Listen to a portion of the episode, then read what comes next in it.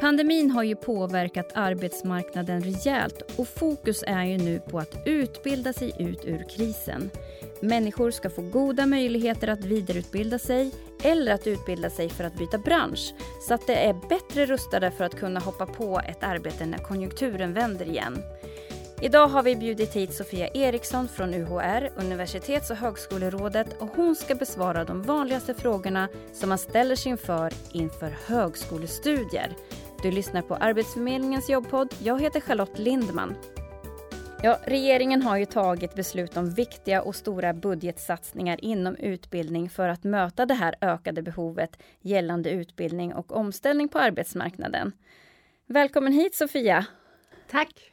Kan du berätta lite grann vem du är? Ja, jag heter Sofia Eriksson och jag jobbar just nu som antagningshandläggare med fokus på svenska meriter. Eh, innan jag började jobba på Universitet och högskolerådet som antagningshandläggare så jobbade jag 20 år som studievägledare på gymnasiet. Ja, så du har ju lång erfarenhet av de här frågorna och har ställts inför frågor som handlar också om vägledande karaktär. Ja. Ja, det här är ju stora satsningar för att mildra de ekonomiska konsekvenserna av pandemin som vi inledningsvis hörde här. Och budgetsatsningarna gäller ju bland annat då studier både på universitet, högskola och yrkeshögskola. Men hur har ni märkt på UHR av intresset av att läsa på högskolan utifrån den här satsningen? Vi har ju framförallt märkt det genom att antalet sökande ökade både till sommarterminen och till höstterminens antagning. Antalet anmälningar till höstterminen 2020 var det högsta siffran någonsin. Mm. Det var cirka 407 000 anmälningar jämfört med 360 000 anmälningar hösten 2019. Mm, ja, det är stor skillnad. Ja, så att vi har haft att göra i sommar. Eh, det, det, man har sett är ju då att, att eh, antalet antagna till höstterminen det ökade med 9 och när det gäller distansutbildningar så har det ökat med 15 och till själva sommarterminen så ökade faktiskt antalet antagna med 45% jämfört med förra året. Och det är ju tack vare att vi har kunnat erbjuda fler utbildningsalternativ. Ja, 45% till sommaren, det är ju jättestor skillnad såklart. Mm. Men jag är ju jättenyfiken då på att höra, i och med att det är så många fler nu som har sökt sig till högskolan och kommer troligtvis att göra även det här nu framöver. Vilka är det då nu som söker sig till högskolan? Har ni, har ni märkt någon skillnad här? Alltså vi har ju sett att antalet eh, anmälningar har ökat i alla åldrar både bland yngre och äldre. Men det som har stuckit ut lite är väl att det var 30% fler 19-åringar som sökte till högskola i år än förra året. Alltså som går direkt från gymnasiet då till högskolan? Ja, som gjorde i alla fall en ansökan. Sen hur många av dem som har blivit antagna och hur många som börjar, det är ju, den statistiken har vi inte tagit ut ännu. Nej. Har du märkt några andra åldersgrupper eller om det finns intresse från eh, yrkesområden som har också sökt? Vi har, vi har inte hunnit gå in så eh, mycket på statistiken men det jag personligen har märkt när jag suttit i telefon och tagit frågor från sökande är ju att jag har tyckt mig märka en, en ökning bland äldre som, som omskolar sig. Det kan vara undersköterskor som söker till sjuksköterska för att lättare få jobb och kanske lite också bättre lön. Eh, det har varit en hel del som har om, sökt helt nytt, det vill säga sökt till förskollärare men jobbat med andra saker tidigare. Mm. Och som har tyckt att nej men nu tar jag chansen. Vilka är då de vanligaste frågorna som ni eh, ställs inför? Eller vad, man, vad, vad ställer man för frågor inför det här högskolevalet eller studierna? Alltså en väldigt vanlig fråga är faktiskt, är jag behörig?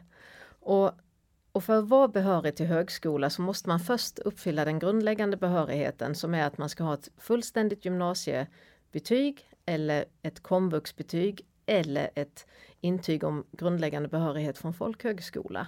Mm. Um, och sen till vissa utbildningar krävs även särskild behörighet och särskilda behörigheten då gäller det att vara godkänd i ett visst ämne. Det kan vara i matematik 3C som det heter. Det kan vara att man ska vara godkänd i engelska på en viss nivå. Eh, och de frågorna får vi väldigt ofta och eh, där är det också lite krångligt för att just nu i Sverige så har vi så många betygssystem igång. Ja, olika urvalsgrupper kan man ju se när man går in på de här utbildningarna, att man tillhör olika kategorier eller sådär. Ja, dels det, men också det här att för att vara grundläggande behörighet så är det faktiskt så att om jag har läst och fått ett slutbetyg, då är det vissa regler som gäller. Har jag en gymnasieexamen så är det vissa regler som gäller och därför är det väldigt viktigt att när man ska söka nu så måste man på antagning.se så finns det information exakt utifrån vilket betyg man har. Så man ska titta på sitt betyg. Står det att det är ett slutbetyg utfärdat innan 2010 då måste man gå in och titta på informationen vad, vad gäller för mig som har ett slutbetyg som är utfärdat innan 2010? För om jag då läser på informationen för examen så stämmer inte de överens. Det är lite olika regler, mm. både vad gäller grundläggande, framförallt grundläggande behörighet. Så om man går in på antagning.se och fyller i när man gick skolan och var man har gått så, så, blir det som en guide så att man lättare ska kunna veta om man är behörig eller inte.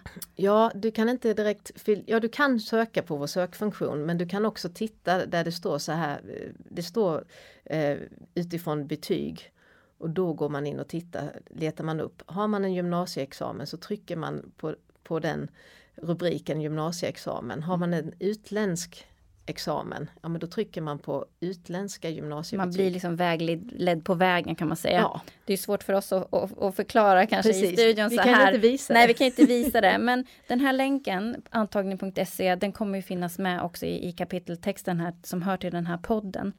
Men eh, det här med anmälan då till högskolan, den är ju öppen flera gånger per år. Du sa ju det att det finns, ni har ju sett både ökning till höstterminen men också till sommaren. Hur ser antagningsperioderna ut för att läsa på högskolan? Då är det så här att vi har faktiskt tre stora nationella antagningsomgångar. Den största är höstterminen det vill säga, och då söker man mellan den, oftast den 15 mars till den 15 april för att börja i augusti-september månad. Sen har vi vårterminen, våromgången som är igång nu, som man söker mellan 15 september till 15 oktober. Det är inte lika mycket utbildningsalternativ inom våromgången som det är höstomgången. Höstomgången är den stora, då, då finns flest utbildningar att välja på.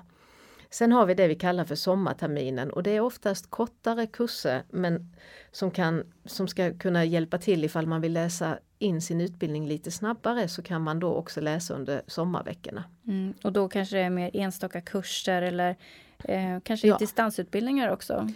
Precis, många av de här som går på sommaren då är det lite mer distans eh, utbildningar och eh, självstudie än att det är föreläsningar som man har kanske på vår och höst. Mm. Dessutom som kan vara viktigt då det är att det finns ett antal som vi kallar lokala antagningsomgångar men det är också där hittar man oftast de konstnärliga utbildningarna där det ofta krävs eh, inträdesprov och de har lite annorlunda datum. Så är det så att man vill söka till Musikhögskolan eller man vill söka till någon konstutbildning så är det väldigt viktigt att man kontrollerar anmälningsdatumen för de är oftast tidigare tack vare att vi, man ska hinna göra ett inträdesprov. Just det, det är oftast någon form av audition kanske eller att man ja. ska lämna in något, något, något konstnärligt prov eller något annat då. Precis. Mm. Och utöver det så har vi våra internationella omgångar och då där ligger bland annat master omgången och då är det ju för sökande som har en kandidatexamen som vill bygga på den med fördjupningsår, två år. Och det kan ju vara ett, ett bra alternativ för, för eh, de som vill få lite mer, som kanske har svårt att få jobb med bara sin kandidat och som vill antingen bredda sig eller kanske specialisera sig mm. genom att gå en master. Ja, för den här regeringssatsningen handlar ju mycket också om omställning, att ja. man ska kanske för att bli mer konkurrenskraftig på arbetsmarknaden. Men vad är viktigast då, tycker du, att tänka på när man ska söka till högskolan? Alltså det, det som är viktigast, alltså det är väldigt olika från person till person. Um, och jag tycker det där måste man känna efter lite, vad är viktigt för mig som, som person? Är det viktigt för mig med den här tryggheten att jag vill veta att när jag är klar med min utbildning så kommer jag relativt snabbt att få ett arbete. Då kanske man ska först titta på vilka yrken är det som det är hyfsat lätt att få jobb inom i den närmsta framtiden och utifrån de här yrkena fundera på vilket yrke skulle passa mig. Vi vet att hälsovård och hälsa kommer att vara gott om jobb. Vi vet att det finns väldigt gott inom pedagogiska yrken men också inom IT-branschen och då kanske man ska tänka till så här mm, var, var någonstans passar jag? Vad tycker jag är roligt? Så att man verkligen Fundera lite på, det ska passa dig men du ska också kunna få ett jobb hyfsat snabbt. Sen finns det andra som tycker att det viktigaste, det här har jag drömt om, det jag vill satsa, även om det kommer ta tid innan jag får ett jobb. Jag kanske får gå på vikariat flera år innan jag får en fast anställning. Det gör ingenting för det är så viktigt för mig att få jobba med min dröm och då ska man satsa på det. För det man vet är att blir man duktig så får man arbete.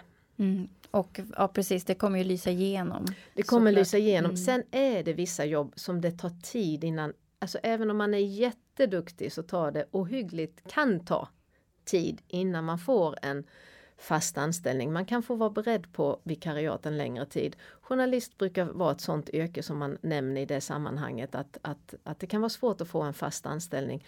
Men man får vara beredd på vikariat. Men är, är det skriva som är det viktiga så skall man absolut mm. satsa på det. Och när det gäller just hur prognoserna ser ut för olika yrken så tänkte jag också länka den eh, senaste prognosen från Arbetsförmedlingen på vilka yrken som har väldigt goda möjligheter till jobb efter högskola. Mm. Men också de som kanske har lite svårare att få, få jobb. Och journalist är ju faktiskt en av dem som du nämnde.